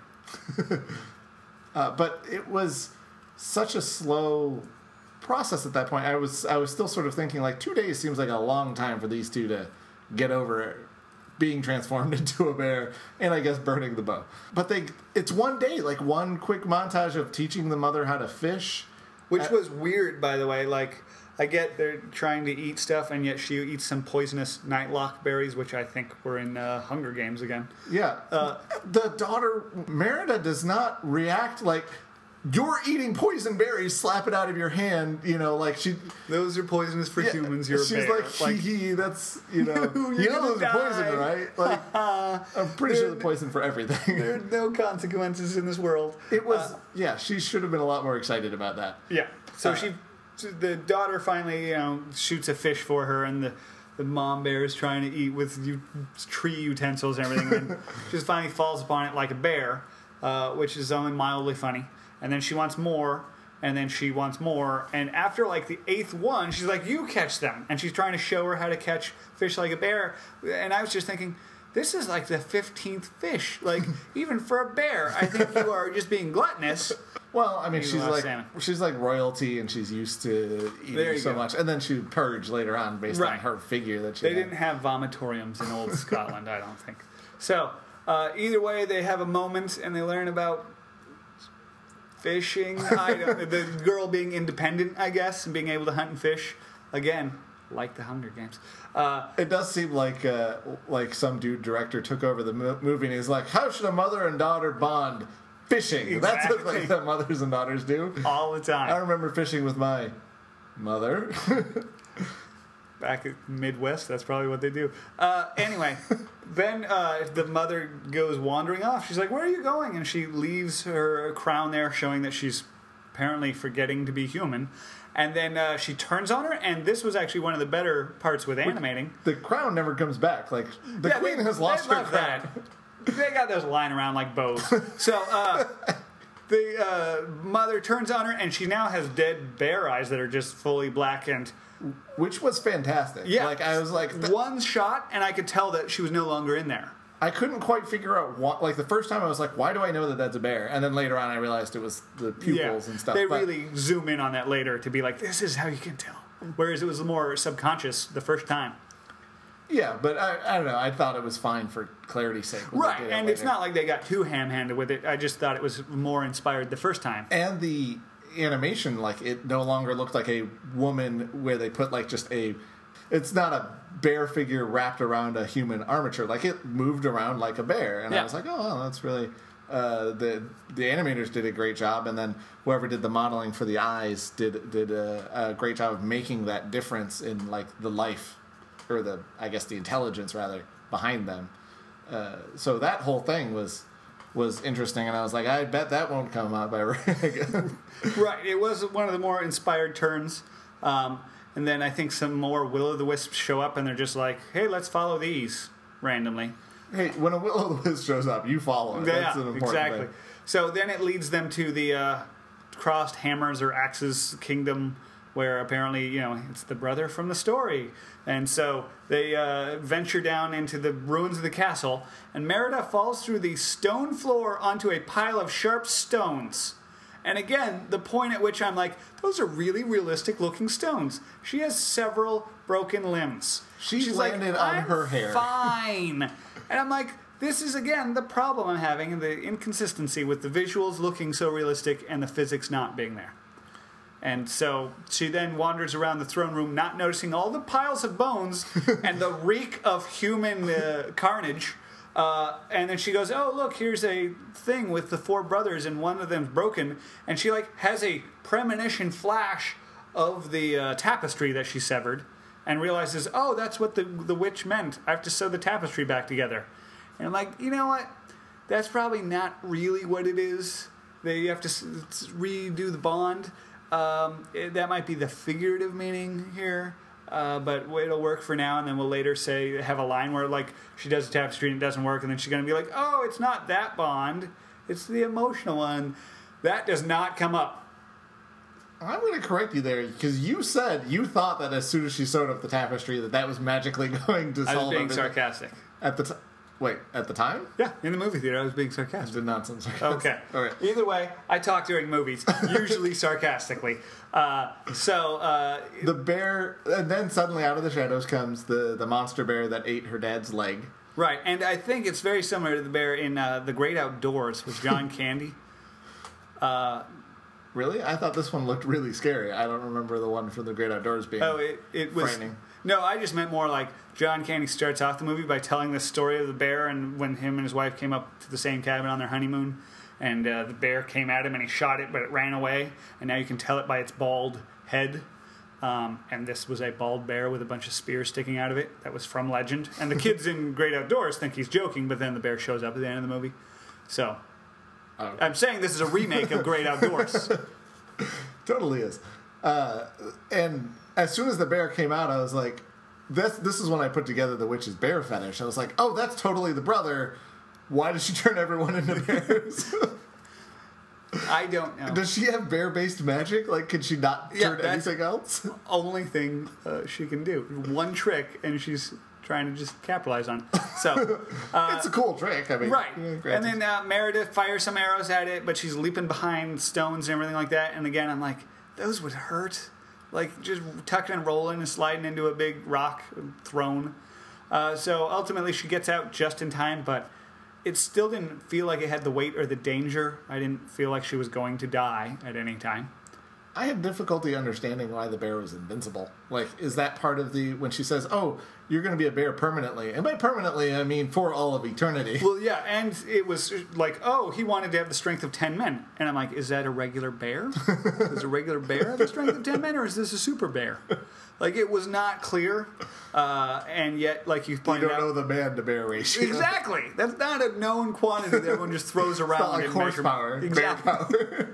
So uh, either way, he she gets out just in time, is riding her mom uh, out, and then Which why does her mom suddenly like she's all like dainty and stuff, and then she's like, "Hop on, we're going for a horsey ride." Like, eh, it's understandable that she didn't want to or wasn't used to using the bear power that everyone knows is a certain quantity. Uh, so she now is turning on, turning it on, uh, just to get them out of there, maybe through instinct. And yet they come running out and then hit a rock, and it almost falls. And I'm like, okay, that that's probably a setup for later. And yet, oh, I, I forgot about that. I didn't read that as the same stone circle. They even show, oh, it's a stone circle. I'm like, they have a lot of these things lying around. Just every corner. Like, oh, yeah, you go down to the third stone circle, you take a left, there's three more, four more stone circles. Uh, Everyone has one in their backyard. yeah. So it didn't read to me because I think there was either the snow from the original draft of the movie on the ground or just enough fog to make it look that way. Then she figures out, oh, we have to get back in the castle to repair the tapestry. And then this will all be done with. Uh, so then I think they're sneaking in. Yeah, at that point I was like, oh, there's there's 25 minutes left of the movie. like this really feels like a third act, like ticking clock. We now have a goal kind of thing, which is weird because most of the other Pixar movies have pretty clear goals throughout, and this really felt like the beginning didn't. It was just sort of meandering and a lot of time establishing the world, and then she poisons her mom, and it's like let's wander around for a little bit and then it's like, oh, now we have a thing that we're trying to get to. Whereas like Toy Story is he's lost. Not the entire hour of the film is trying to return to Andy. Like Right. there's a, there's an adventure that like there's a goal for his adventure, and this movie it really seemed like it was in bits and pieces and not one continuous. Epic quest. Yeah. It was missing the epic and the quest. Yes. So, right. Then uh, they go to get back in the castle, and the mom is able to rip uh, a grate out of the wall because she's got the magic bear strength.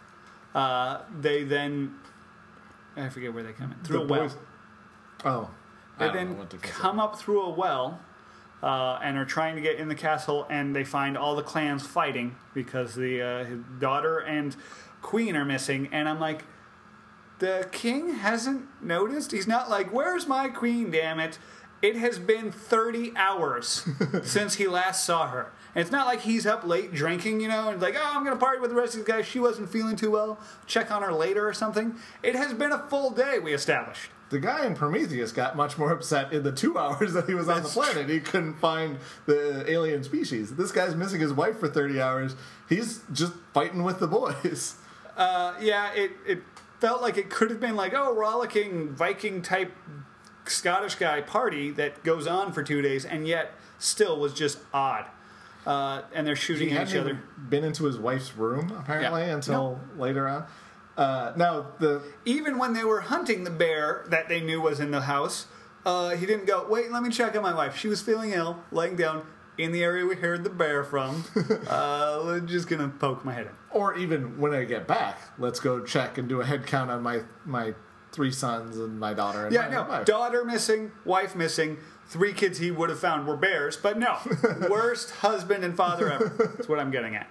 Uh, so they're all fighting, and he's the worst king ever because they're all going to tear each other No, apart. is he the king of all of them? They say that they pledged allegiance to him because he united the tribes to fight against the invaders. Yeah, So was- yeah, it's a loose congregation of their each kings of their own clans, but he's the main He's king. like the king king. It was, it's a real thing from the British Isles where that would happen. There, Oh, were, there were kings of each region. It was like a governor, and then there was one that was actually in charge of all the other ones. You know. And does that float from clan to clan? Oh yeah, you can just be like, you know what? I'm killing that guy. I'm now in charge of everyone. They're like, he killed that last guy. Let's listen to him. so either way, they're sub kings, and then the one that's in charge. So he was that. I was fine with it. Um, but it might not have been clear to people that don't. I, I don't know anything about it, so I, I, I didn't understand. But like, if he is the king, why are they just listening to him, or are they all equal? It's, And uh, it's just he's the only one who had a daughter, and they had three sons, so It's like they could a- just do a swapsies. It's a twenty percent. Like he's marginally ahead of them, but that could change if they all decide to vote against him. so, um, or So go the- to war.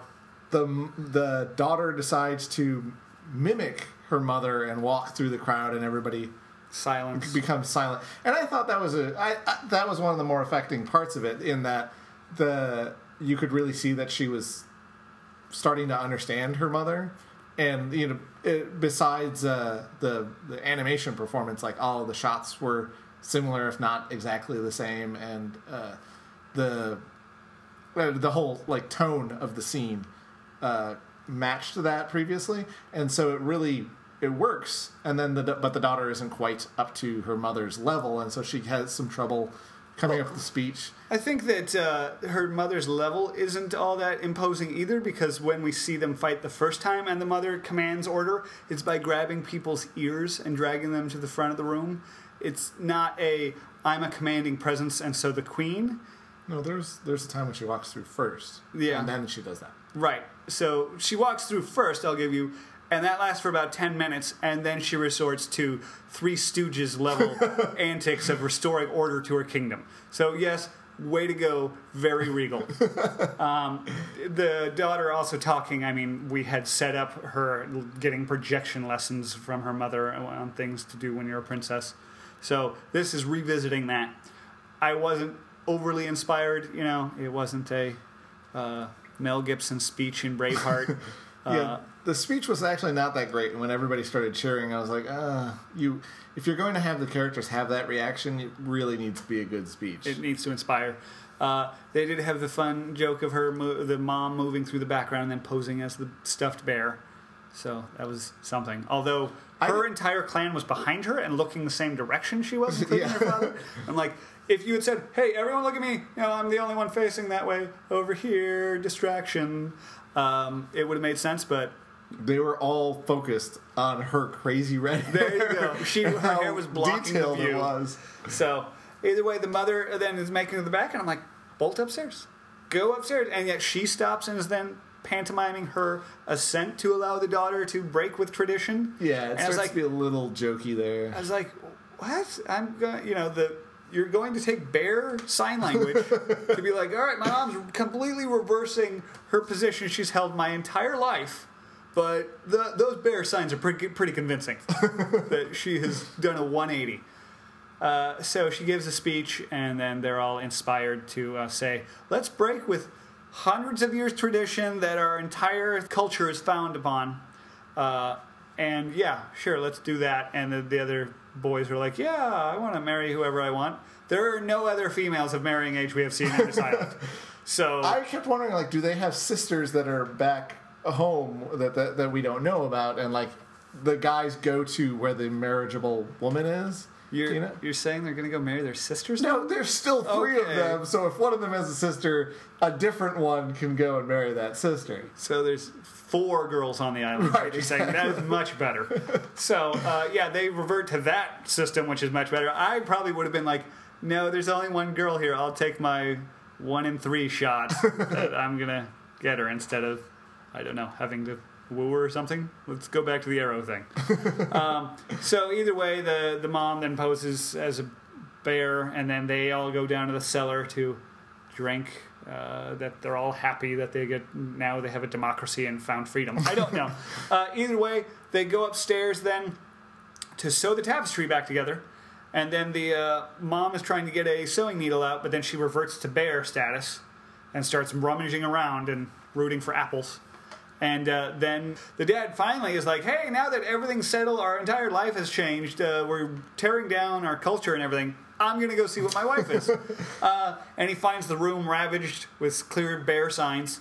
Uh, and then he finally bursts in and finds the his wife's the bear and uh, his daughter's trying to sew the tapestry together or something. And so he attacks his wife in bear form. And his daughter says, "No, no, no, that's my mom." And uh, this is again going back to is magic a normal thing in this world? He's like, "You're talking crazy," and I'm like, "But the mother was sort of okay with magic. witch." Yeah, and, like- yeah. And the daughter was like, "You're a witch. I know a witch when I see one." And yet he is like, "You're insane." yeah. There's there's no way that there, the bear witch down the hall Yeah. is going to turn her into a bear. Come on. even though it's the only spell she knows how to do. Uh, so, but I mean, I guess it's extreme circumstances, and he's swinging a sword around, so of course he's not going to listen to her. No, I. This felt to me foreign, um, given the reasons you had, and it felt exactly like How to Train Your Dragon when the dad scene when he says, "No, I, they're, I'm friends with the dragons," and he's like, "You know where they are? Lock him in the tower, and we're using this dragon to find the other dragons." Or exactly like Gaston's reaction when Belle comes back and he finds out there's a beast, and she, he's like, "Shut her up! We're all going to kill that beast." Which is weird because Gaston is the bad guy, and then those other two characters are the good guys. And It's. I feel like How to Train Your Dragon had a much more complex father relationship. Yeah. Where he is acting like the bad guy in that, but ultimately you, you see that he just has a certain mindset. He is from the old school where dragons are bad. it's like he's from the Midwest or something. exactly like he's from the Midwest and can't understand his homosexual son that is in love with this dragon or whatever the storyline there was. Uh, he just doesn't You think that it, way. yeah. Uh, so either way, he's, he locks her in the, the. He's off to kill the beast. I mean bear, and the town rallies behind him, and they're throwing spears and shooting arrows as the mom runs out. Uh, then Which can bears outrun horses? Is that a thing that's they, possible? we discussed bear power being higher than horsepower. Pretty so sure- the, the the daughter at this point, which she's like trying to escape from the from the room to go and catch up with her mom, but I'm like, you believe that sewing the tapestry will cure your mother? So No, she's going to break tiny three inch windows to try and fit out them first, squandering valuable time uh, instead, and then go, oh, right, the tapestry. Needle, needle, needle. When her mother, the bear, was rooting in a very specific drawer. Okay, so I'm not the only one who thought like, shouldn't you know where the needle is? you, At you point? saw where the bear was going, right? Like, and or you or have been in this room since you we saw you at three years old with your mother sewing things. Yeah, like- and yet you don't know where that's stored. Yeah. So that seemed ridiculous. Uh, her trying to get out the window and pry the door open, also ridiculous. Uh, but then it does lead to the reveal of the three brothers coming in and being bears, and then uh, the maid who just keeps seeing bears. Uh, She felt like the drunk guy or whatever in Mr. Ed, the TV show, who would hear him talk, but you know, it's a, he'd look at the bottle and go "Blah," and throw it away because it's always only a drunk guy that sees Mr. Ed talk. Um, this maid is the only one who actually sees a bear in the castle. Everyone else just sees bear shadows and is probably thinks she's insane. So anything we can do to fracture the fragile psyche of a chambermaid, she's going to be insane and probably put to death or something, or cast out of their society for being insane. And yet, they're oh, it's jokey. The three boys start terrorizing her as bears now. So yeah, that's, They don't seem to have any bear instincts either. Like they don't convert into Uh, bareness. Like it feels like they ate it slightly after her, and maybe they had a few flashes off screen. But yeah, they aren't yet in danger. Maybe they're. I felt like they were a day behind or something. Yeah, it wasn't So- clear when they ate it. Yeah. Though. Uh, so either way, everyone's And hunting. then one of them dives into the chambermaid's cleavage, which I was like, well, that's a weird joke for this. I thought that was good. I uh, she drops the key down her cleavage, and I was like, how are you going to get out of this one? Oh, you're actually going to do that. going there, a swan dive into the large bosoms, uh, which is a joke from like elsewhere. I feel like uh, like a Mel Brooks level of joke for Yeah. History of the World would be that, but that's Mel Brooks. He's a kind of grown up humor, Yeah. even if it's not grown up like way out there humor like modern day. For the time, it was risque, and this is almost that. Uh, either way, they get the key. And she tears down the tapestry and is riding her trusty horse with all three bears While jumbling knitting around- at the same while knitting. and uh, that seemed like a lot for her to do. Again, in this world where sometimes our physical reality applies and sometimes it doesn't. This was one of the times when it doesn't because they're taking corners sharply and the bears are flying off. She has to grab them. And it also uh, was the only time that struck me. I'm like, there's three bears, like in Goldilocks. And yet there's no reference to that. It's a different culture. I mean, Goldilocks is more like Germanic, so it shouldn't be there. And yet it just made me think of it Yeah. uh, and then ultimately she's sewing and writing, and uh, they are cornering the bear in the stone circle. Um, and yet there's Will o' the Wisp off to the left, and she's riding, and I'm like, you're not. We don't even acknowledge that she's veering from the path that would lead her. It feels like to her mom straight. She's just like, oh, Will the Wisp, good. I will take those. And I'm like. These have led, led you to very bad places in the past. and yet you're like, that's the obvious choice when it feels like it should have been a decision. Where she's like, should I save my mom and see her being tied up uh, and about to be drawn in court or whatever, and- or follows Will o' the Wisp one last time? There was no decision. She just rides up, and then ultimately they're about to uh, behead the mom. And Wait, where does the Will o' the Wisp take her to? up and over a ridge to the same area. Yeah, like I. I thought uh, it felt like an alternate path that might have gotten her there quicker or something, or gave her a bird's eye view to shoot the uh, the spear out of her dad's hand. So she rides in at the last moment, shoots the spear out of his hand with an arrow, and uh, says, "Get away from my mother." And um, they are all baffled by this, and he grabs instead a different sword, and uh, It's weird. They- She, he sort of goes after the bear like three times, and I was like, "This, we already got the point that the daughter's not letting this happen. Like, why is this going on? Like, Yeah. it was a weird repetition." Uh, though the one thing the Will o' the Wisp path did do was uh, angry up the uh, bear, Mor'du or whatever, had him sent her so that he would come back to the, the stone circle.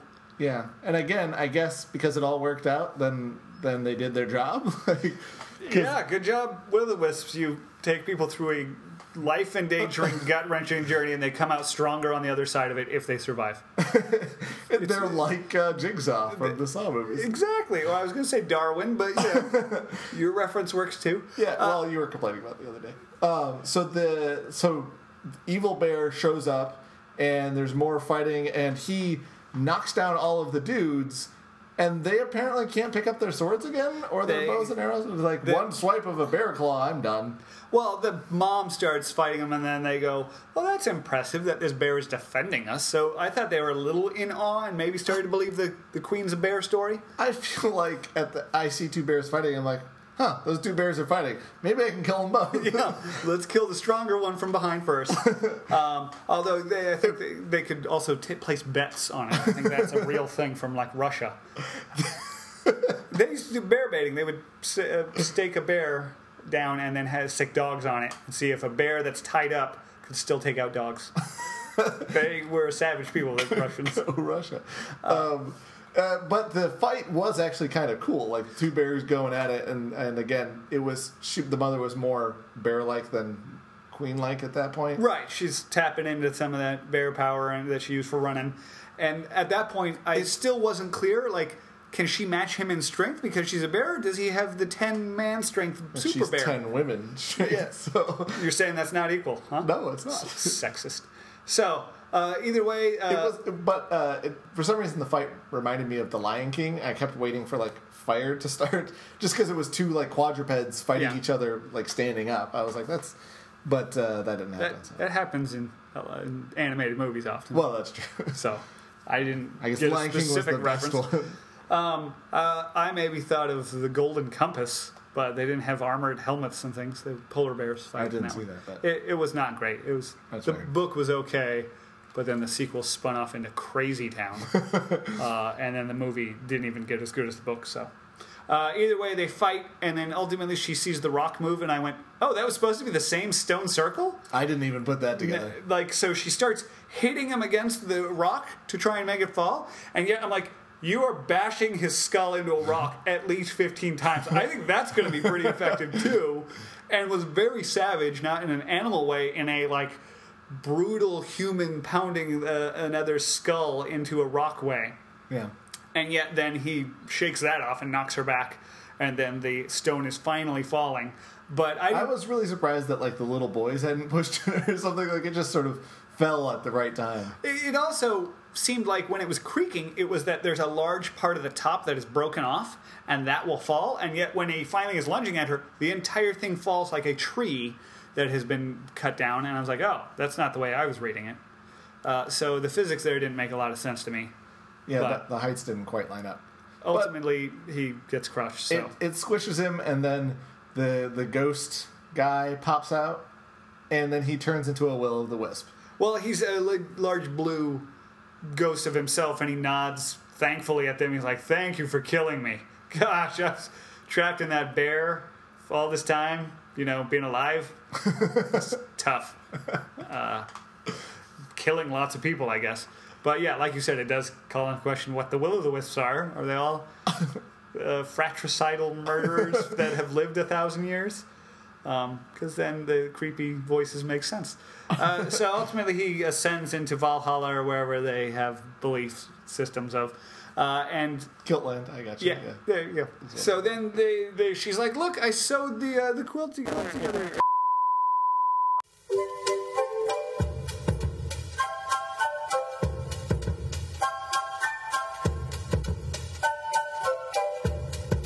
So we've had some technical difficulties. We have no idea what the cause is. So if you hear a difference in your audio uh, right at this moment, that's why. But I'm sure whatever got destroyed was gold, and there's no way we'll be able to remember it right now. No, uh, I barely even remember seeing the movie at this point. So we were discussing uh, the ending where the mother is trapped in the stone circle. So, getting back into the plot, Merida thinks that she's solved the problem by knitting up the tapestry. And she puts the tapestry over the mother bear, and nothing happens, which is exactly what I said would happen. Nothing. Well, and it was a terrible sewing job. She had like three inch gaps. The, color of the thread what didn't even match. Well, that's So- clearly not the problem because a Yeah, well, minute was later, the problem. when she apologizes to her mother, it mends the metaphorical uh, separation, uh, which is exactly what I was expecting in a children's movie. That like when she cried and apologized to her mother, which is what all children should do, uh, then it would uh, then the magic spell would go away, which is exactly what happened. I was actually uh, not clear on what made it go away. It's not like she had a big "I'm sorry" and then there was a thunderclap and the mom was better. she was started like, "Oh, crying. I'm sorry." Right, and then it's like, and then like ten seconds later, her mom's hand reaches out for her, and I'm like, "Oh, okay. Did the tapestry finally get around to working, or did the sun have to hit her?" No, Like, it was the oh, apology. I, guess she apologized there. I wasn't. The close up on the attention. tear wasn't enough to, Right. to tell you that that was important. That's what close ups are for, is to emphasize the importance of something. The mother should have swirled around in magic the second I'm sorry left her lips. Uh, well, we don't actually know. They did a stupid thing where they didn't show the mother or the magical transformation, where we just sort of focused on the daughter, and then a human hand comes up, and we're like, you didn't notice the change in shape and volume and the sudden lack of fur? Like none of these things, you didn't you didn't feel that at all. Even if your eyes were closed, like the tactile sensation, there should have been a you should have noticed something going differently. I think Scottish women are very hairy. so She looked very hairy on camera too. At that point, there's a surprising like sex joke where the father comes in and he's like, "Hey, everybody can see everything," and I was like, "Wow, I, I didn't expect them to actually address that." Well, also, it's not, they can't see everything. The mom's got the tapestry fully around her. She goes, I'm naked. I'm like, no, you've got a tapestry around you. I mean, you guys use kilts, and that's about it. This is almost more than what you you might normally wear. In fact, they they made the kilt joke when the guy when the old guy lifted up his kilt, and uh, the other the other uh, chieftains are horrified by what they see uh, earlier Yeah, in the film. Don't, they don't have underpants, is what we're covering. Yeah, so essentially she's wearing a dress and just going commando. Is, is Yeah. what we're saying. And then the little boys run out and they're all butt naked, which is always hilarious. That's because our society sexualizes nudity when in fact it's natural. So that's that's our pathology. Sure thing, hippie. All you people from the Midwest in your hippie ways. Yes, exactly. At this point, the movie is then basically over. It's, it's just some quick. Uh, there's almost no dialogue, sort of wrapping it up, showing the other tribes leave. But uh, it's not clear. Is she still going to have to marry one of them eventually? And it's just like you get to pick now instead of playing a ridiculous game to choose for you. Possibly, it's not really clear what changed aside from her mother's insistence that she marry now. Um, they show the shots of the other chieftains leaving, and then it pans up to uh, her and her mother riding horses along the ridge. And pretty much because she's riding a horse with her, it's like, oh, the mom came around and she got her way. And then the voiceover is, uh, you can change your fate as long as you're brave enough. Which- And that's what the the name of the movie comes from is that she didn't want to do something. She stamped her foot and broke things till she got her way. And that's the definition of bravery. You're already you're already sounding like a dad, and and not Exactly. you don't get to do Not taking my kids to this movie. Bad influence. It is a weird message because on the one hand they're trying to say, "Hey, girls can do whatever boys can do. They can shoot arrows and ride horses and stuff like that," which is a good message. But then you're right, her not thinking about the consequences of her actions and then not really getting punished for not thinking about those consequences is a weird like. There's those are two separate messages that don't need to be tied together. Um, unless you just assume that all women are irrational or something like that. What? Who would assume that? um, no, yeah, like I said, with the ending and her mom changing back, it wasn't a big, like, oh, she's learned her lesson for me. She did apologize, so it repaired the bond, but it wasn't like, oh, she'll never do that again. If she doesn't like something else, she's probably going to hold out till she got her way because it worked this time. Well, that's true. That's actually. Uh, this is a terrible children's movie. But great hair. yeah, it was amazing. Uh, it was amazing hair work. So it ends, and then they cut to the Celtic snowflakes, uh, which make no sense, we mentioned, because there's no snow. There's like one shot that might be in the snow, and yet the whole ending credits has Celtic snowflakes falling, which points to what the original director intended, where they were going to uh, have it all set during the winter and snow. And yet they changed their minds after they fired her. And didn't change the credits because they had already rendered them, I guess. Yeah, it seems like the credits are like an easy like throwaway thing that you you hand off to the intern, but they're like, "Oh, these are done. We're not going to work on these." The, in, the intern was clearly the original director's nephew, so he left too. I'm out of here, man. As usual, the Pixar movie looks great, um, and it's up to their you know very high standards visually. But at this point, they're sort of victims of their own success. I just assume it's going to look great, so I don't even give Brave points for looking good. The uh, the story being as confused as it is and not being clear whether it's going to be a, whether it's a comedy or or a fairy tale it's supposed to teach a lesson it's it's all sort of very confused and mixed up kind of going back to like Ratatouille, where they again change directors midway through, and the movie doesn't know what it's supposed to be. Uh, you know, if you like to look at pictures of the Scottish Highland, I suppose you could watch Brave, but otherwise, I wouldn't really. There's not much to recommend it. Yeah, I agree. It's stunning to look at. The story was confused and done better in Tangled or anything else. The message, like I said, for kids isn't overly great. I doubt they'd pick up on there being a theme or message, but uh, in the end, it's just so so. Ratatouille is a very good comparison to it. I don't know. I think sometimes kids pick up on things even if they can't articulate it. I think they still register uh, what something is Subliminal about. messaging. Not necessarily subliminal. It's just inarticulate. Right. I think is uh, would be a better word. Um, so uh, don't show this movie to your kids. Is what I'm saying. There you go. show them a good wholesome movie like uh, Boogie Nights or something Exactly. like that. Inglourious Basterds. So I guess uh, I guess that's it for this week. If you think we got it totally wrong and Brave is a great movie to show your kids, email us at too much film school at gmail.com. Thanks for listening.